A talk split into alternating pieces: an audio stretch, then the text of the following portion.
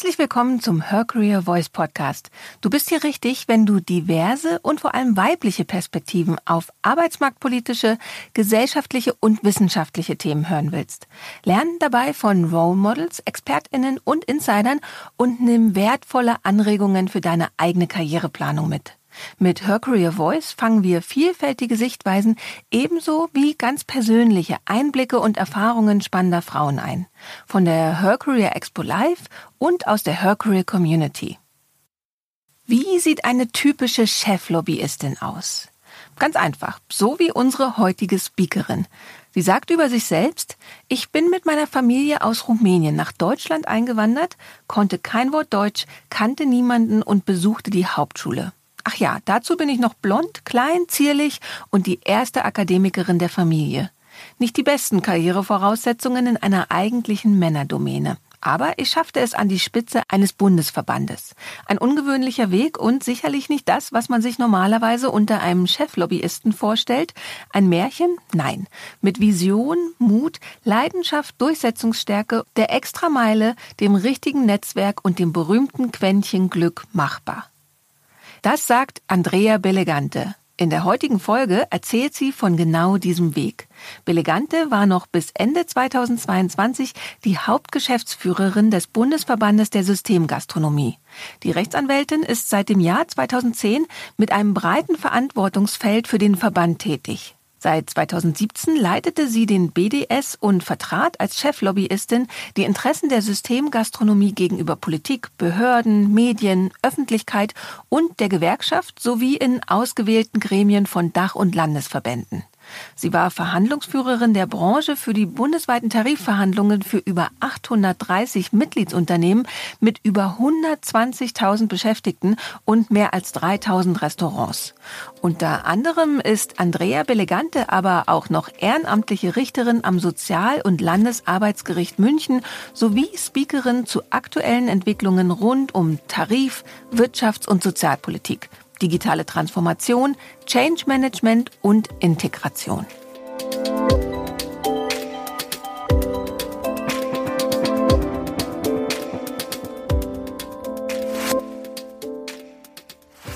Ich weiß, es klingt leichter gesagt als getan, aber letztendlich geht es bei der beruflichen Karriere, egal ob es jetzt Einstieg, Wiedereinstieg oder Aufstieg geht, es geht immer um die innere Einstellung. Und Sie alle sind bestens ausgebildet. Sie wissen alle, was sie wollen.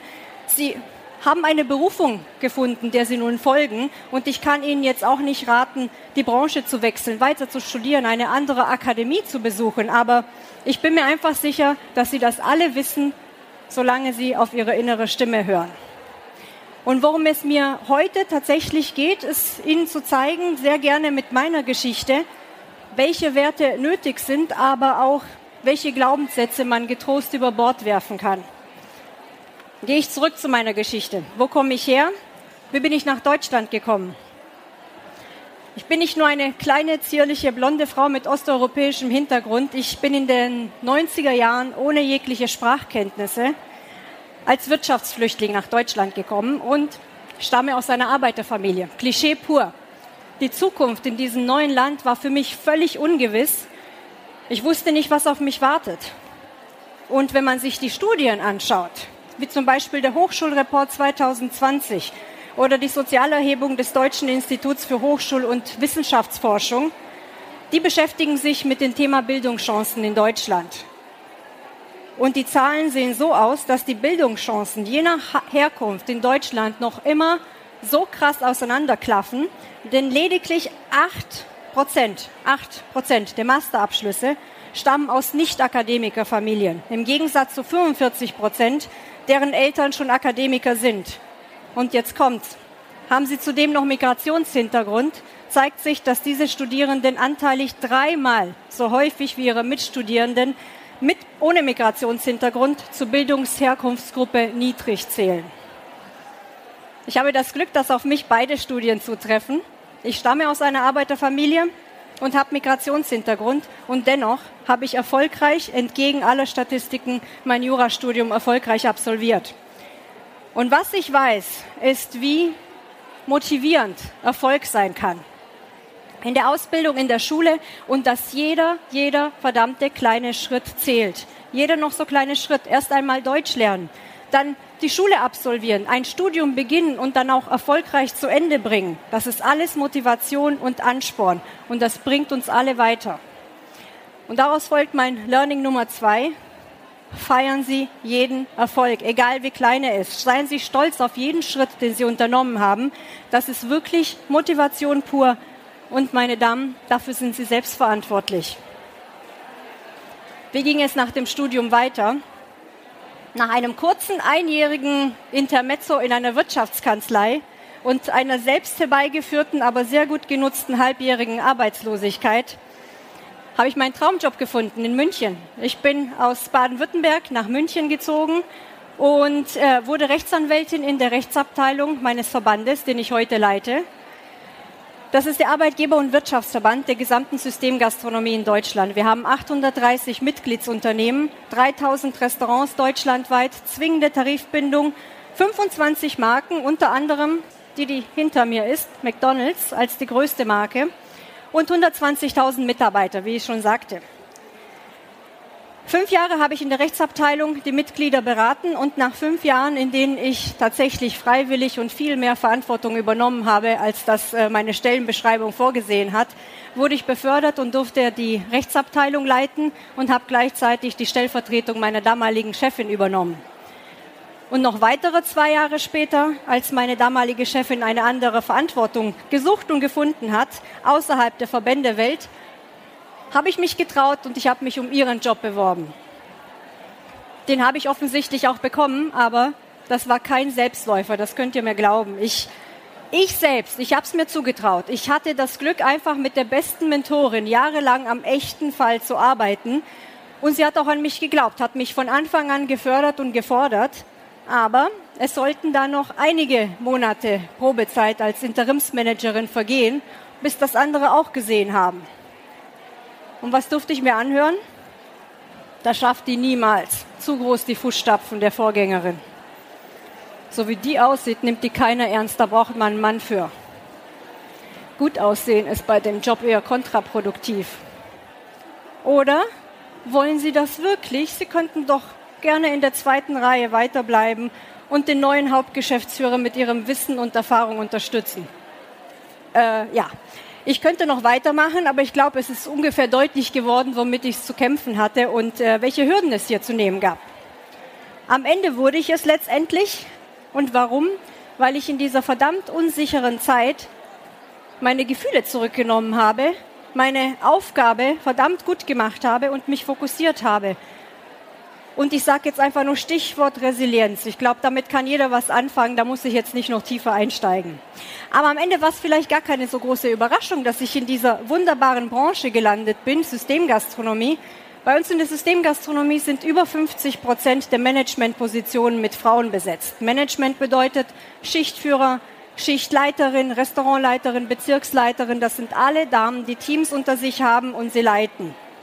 Und die Branche gilt als die Branche der Chancen. Das haben wir so genannt und ich denke, das ist mehr als die Wahrheit. Wir beschäftigen Menschen aus über 120 Nationen, die bei uns ihre berufliche Heimat suchen und finden.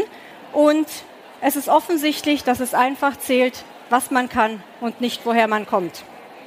Und ich persönlich darf das jetzt seit nunmehr über zwölf Jahren daran arbeiten, dass diese Branche die Wertschätzung erhält, die sie verdient hat und dass auch der Mut derer gesehen wird, der in dieser Branche arbeiten, aus dem Ausland zu uns kommen und hier ihr Glück finden. Und damit komme ich zum Learning Nummer drei. Meine Damen, werfen Sie unnütze und überholte Glaubenssätze über den Haufen. Trauen Sie sich genauso mutig und leidenschaftlich Ihrer Wunschkarriere zu.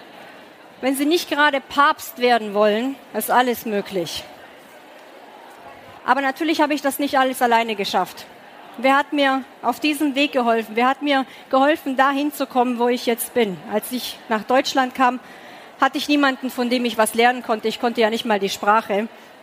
Ich hatte keine Ahnung, was ich hier mit meinem Leben anfangen könnte. Aber was mir auf dem Weg geholfen hat, waren Menschen, denen ich begegnet bin, die mir Chancen eröffnet haben, die Chancen, die ich ergriffen habe und die Möglichkeiten, die sich mir eröffnet haben. Beginnen mit den Lehrern und alle anderen, die mir auf dem Weg geholfen haben. Und es waren Gott sei Dank Menschen, die genauer hingeschaut haben, hinter die Fassade und die sich haben nicht von Äußerlichkeiten oder Klischees beeinflussen lassen und mehr in mir gesehen haben als die kleine osteuropäische Arbeiterkind-Blondine. Es waren Menschen, die mein Potenzial erkannt haben und das auch für sich genutzt haben, was keineswegs äh, ein Vorwurf sein soll, ganz im Gegenteil. Und ja, es war nicht alles Friede, Freude, Eierkuchen. Am Ende waren es auch die Menschen, die mir geholfen haben, die aber genau das Gegenteil von fördern versucht haben. Auch das hat mir weitergeholfen, wenn auch auf die harte Tour. Also Learning Nummer vier. Achten Sie bei Ihren Kontakten auf wohlwollende Menschen. Bauen Sie genau dieses Netzwerk aus. Trauen Sie sich, diesen Menschen von Ihren Karrierezielen zu, zu äh, erzählen. Sie werden sich wundern, was sich da für Türen öffnen können. Und ganz wichtig auch der Umkehrschluss. Wenn Sie eine nicht wohlwollende oder geradezu toxische Arbeitsatmosphäre vorfinden, müssen Sie diese Tür mutig hinter sich schließen. Und der alte Satz, wo sich eine Tür schließt, öffnet sich eine andere, hat sich in meinem Leben bis jetzt immer bewahrheitet. Meine Damen, meine Herren, mein Weg mag vielleicht ein ungewöhnlicher sein, insbesondere mit dem Hintergrund, aber eins ist das nicht. Es ist kein Märchen. Es ist ein verdammt harter und steiniger Weg, der bei mir aber mit einer Vision angefangen hat, aber mit Mut, mit Leidenschaft, mit Resilienz, Durchhaltevermögen, immer der Extrameile und dem richtigen Netzwerk funktioniert hat. Und ich bin überzeugt, dass andere das auch schaffen können, wenn nicht sogar noch mehr. Was ich mir aber wünsche, was ich mir für die Zukunft wünsche, ist, dass die Weichen für die Karrieren von Frauen anders gestellt werden und dass sich der, der Umgang und die Wahrnehmung junger, starker Frauen in Politik, Öffentlichkeit und Wirtschaft verändert. Und damit komme ich zum fünften Learning für heute, beziehungsweise das ist gar kein Learning, das ist ein Appell, das sich an Führungskräfte und Vorgesetzte richtet und an Sie alle, die vielleicht irgendwann mal Führungspersönlichkeiten sein werdet. Geben Sie Ihre Erfahrung weiter. Wir alle lernen voneinander ein Leben lang. Und noch wichtiger, geben Sie den Menschen, geben Sie den Frauen, die vielleicht nicht auf dem ersten Blick nach der Kandidatin Nummer eins aussehen, bei der Sie aber spüren, dass doch ein bisschen was mehr dahinter stecken könnte und die Authentizität spüren. Und seien Sie mutig, hinter die Fassade zu schauen. Sie könnten positiv überrascht sein und im besten Fall selbst von Ihrer Entdeckung profitieren.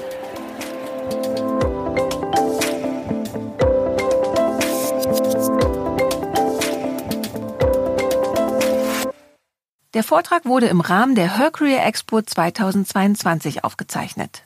Wenn du jetzt Lust hast, in die Unterhaltung einzusteigen, dann besuch uns auf der nächsten Her Career Expo in München und netzwerke zusammen mit tausenden ExpertInnen aus den verschiedensten Branchen und Fachbereichen. Oder fang gleich von zu Hause aus an, zum Beispiel über hercareer-network.com. Ob virtuell oder im Real Life, wir vernetzen dich gern. Wenn du gerade eine neue Herausforderung suchst, dann probier unbedingt hercareer-jobmatch.com aus. Bei Fragen zum Podcast schreib uns einfach eine Mail an podcast at her-career.com. Abonnier den Her Career Voice Podcast auf Apple Podcasts, Spotify oder wo immer du deine Podcasts hörst und empfiehl uns an deine liebsten KollegInnen. Alle Episoden gebündelt findest du zum Beispiel unter her-career.com slash podcast. Wir sind glücklich und stolz, dass du ein Teil der Her Career Community bist. Danke, dass du anderen zuhörst, um uns alle weiterzubringen. So klingt Female Empowerment.